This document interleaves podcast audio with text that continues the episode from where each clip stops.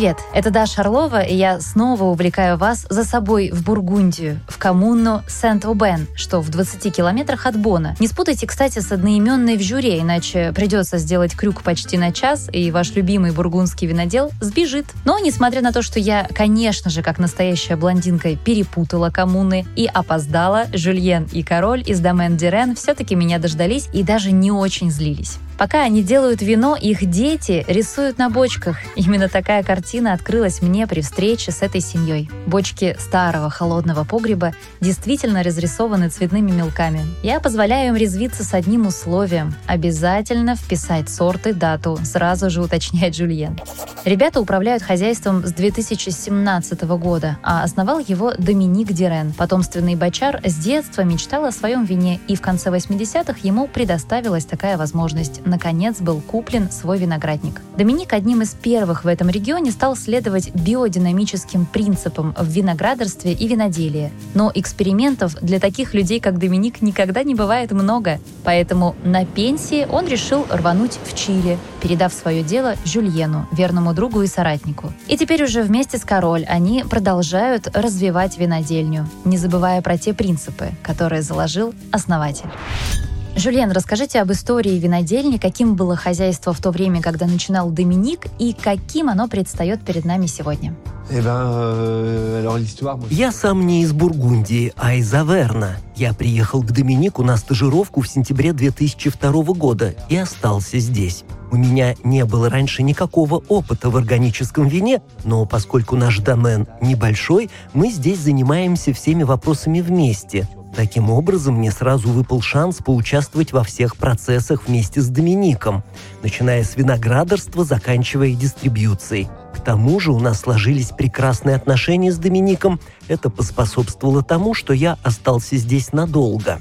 Сам домен имеет свои традиции и развивался всегда хорошо, но была только одна проблема – это как раз-таки дистрибьюция и развитие импорта, и для этой задачи к нам присоединилась в какой-то момент король. Уже в 2007 году я начал делать вино самостоятельно. Были разные периоды. Например, ближе к 2016 году начались климатические проблемы. Заморозки. Стало сложно. Плюс Доминику было уже 72 года. Именно в это время он решил уйти на пенсию, и так как домен некому было передать, а мы с Король уже работали здесь почти 20 лет, вариант передать дело нам был очевидным. Да, мы были наемными служащими, но так вжились за это время во все процессы, что даже не могли себе представить, что эта жизнь может остановиться.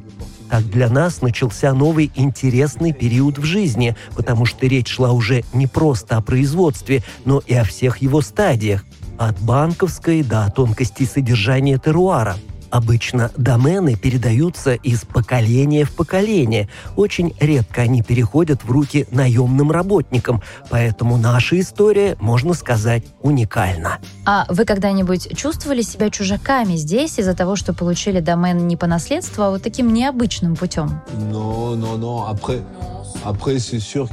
Нет, никогда так себя не чувствовали, потому что все-таки мы больше 20 лет здесь живем и работаем, но, конечно, это иной путь, нетрадиционный, потому что 95% жителей нашей деревни здесь родились, выросли, все друг друга знают, но, несмотря на это, мы никогда не чувствовали себя здесь чужими.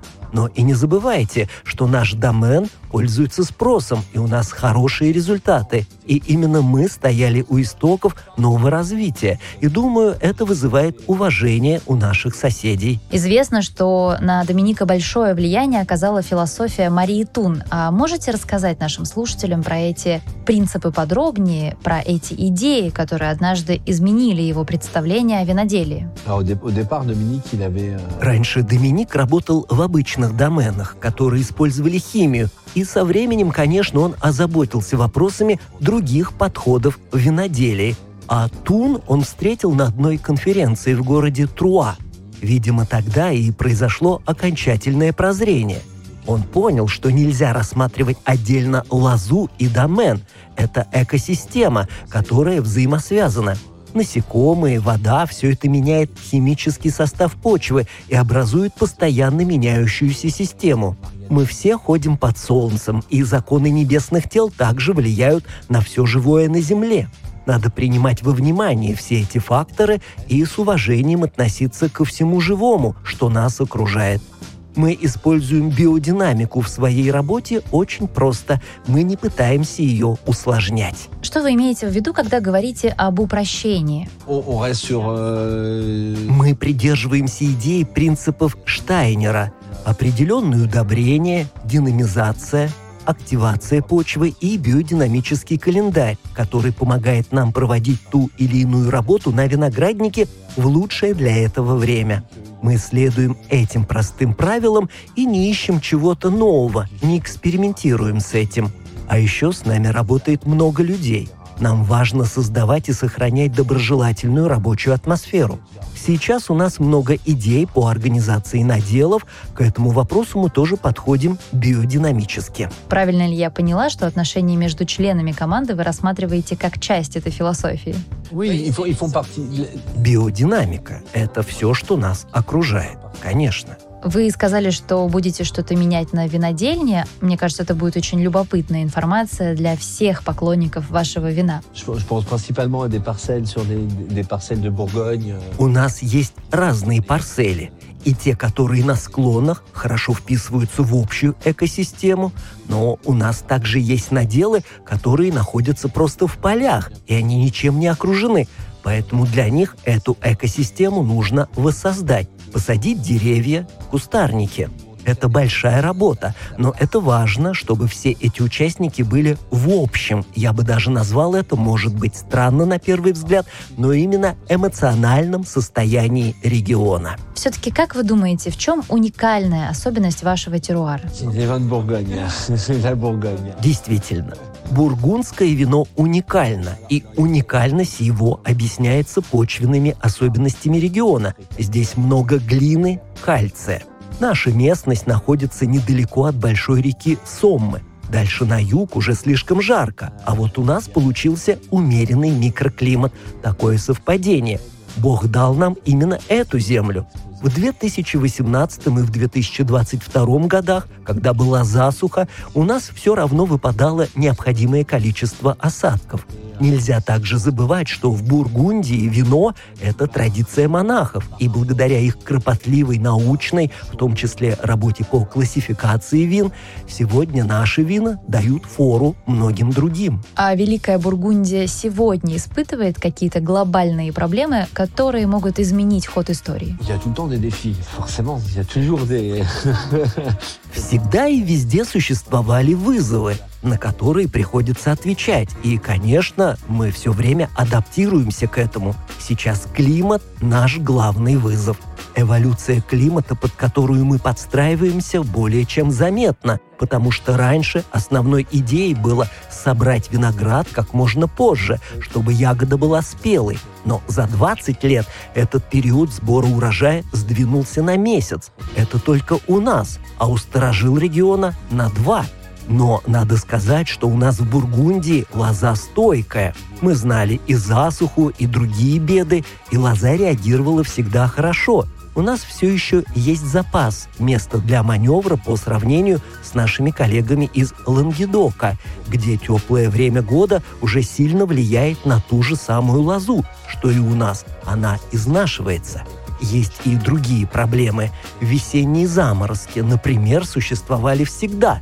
Но сейчас это очень стрессовая ситуация, потому что само растение просыпается раньше и на момент заморозков уже оживает. Это каждый раз тревожно. Выживет ли оно или нет? Заморозки опаснее засухи. И как вы решаете эту проблему? Euh, Волшебного средства нет. Каждый раз это разные способы.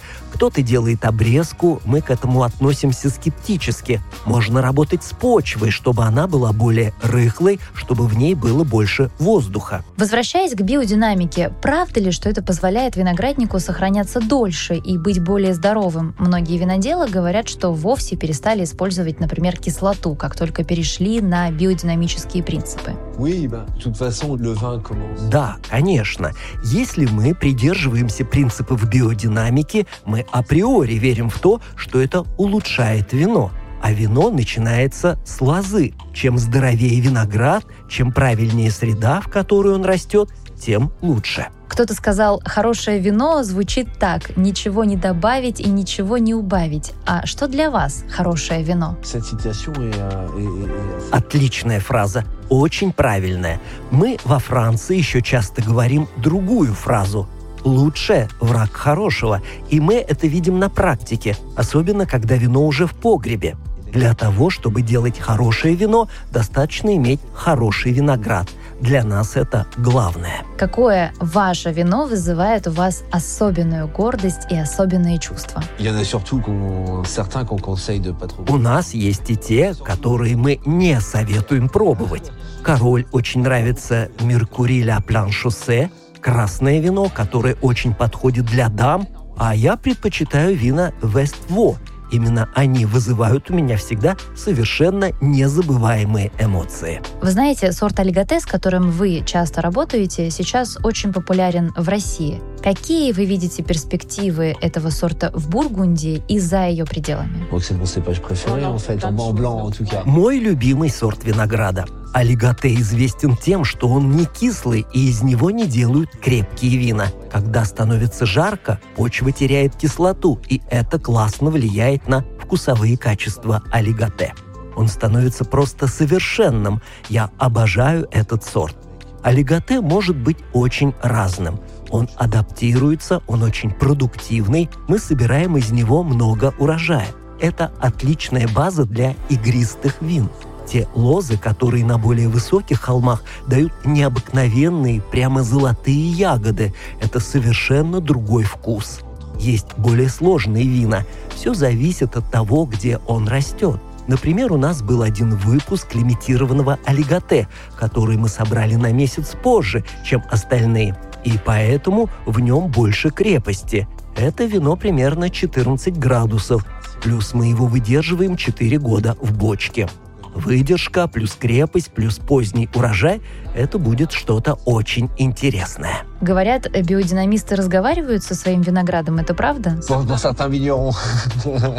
Наверняка кто-то разговаривает. Есть разные виноделы, есть те, кто полностью уходит с головой в эту философию.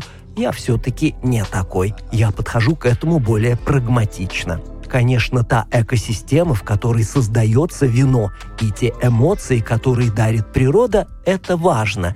Я разделяю эти принципы, но я не такой романтик, как вы думаете. Наверное, нет, я не такой. Какие вина вы любите еще, помимо, конечно же, ваших? Ah все пью. Мы пьем другие вина и постоянно открываем для себя новые. Обмениваемся винами на выставках. У нас есть группа из 12 друзей. Каждый покупает ящик вина. Потом мы меняемся бутылками, и у каждого оказывается в руках что-то совершенно новое. Мы пили вино из Австралии, Грузии, Чили, Калифорнии. Руссион очень любим, Луару. А из России что-нибудь пробовали? Владимир Басов, наш партнер в Москве, когда мы были у него, давал попробовать некоторые вина. Это было интересно. С удовольствием попробую еще раз. Этот вопрос традиционный в нашем подкасте, но я впервые, кстати, его задам виноделу из Бургундии. Вспомните вино, которое заставило вас плакать. Euh, Сложно выбрать одно. Каждое вино на разных этапах жизни оставило свой след. Сейчас даже есть некоторые вина, которые я уже не пью, но они сформировали меня таким, какой я есть. Я думаю о них всегда с нежностью. Раньше я жил и работал в Бонне, и там даже не сколько вина, сколько именно апеллясьоны поражали мое воображение. Когда я впервые побывал у Доминика, вино, которое оказало на меня большое впечатление тогда, это, конечно, Помар 2001 года. Ну и все-таки, где же сейчас неуловимый Доминик? Доминик всегда был авантюристом, любителем приключений. Сам факт, что в 1987 году, когда он разработал свой план и начал делать органические вина, удивил всех. Он был пионером тогда в этом. После уже никого не удивляли его неординарные решения. Он любит приключения. В Чили, где он долгое время работал после ухода с нашей винодельни, он не вернулся. После ковида туда было сложно попасть. Доминик может быть везде. Сегодня в Италии, завтра еще где-то. Кстати, он был здесь буквально за час до нашего интервью. Никто не знает, куда приведет нас наша любовь к вину. Вы слушали специальный выпуск подкаста «Винодевы». За встречу с Жюльеном и Король я благодарю Владимира Басова, а за голос винодела в русской версии эпизода Александра Абрахимова. Не забывайте подписываться на наш телеграм-канал «Винодевы», чтобы участвовать в розыгрышах вина и не пропускать обновления. Винодевы.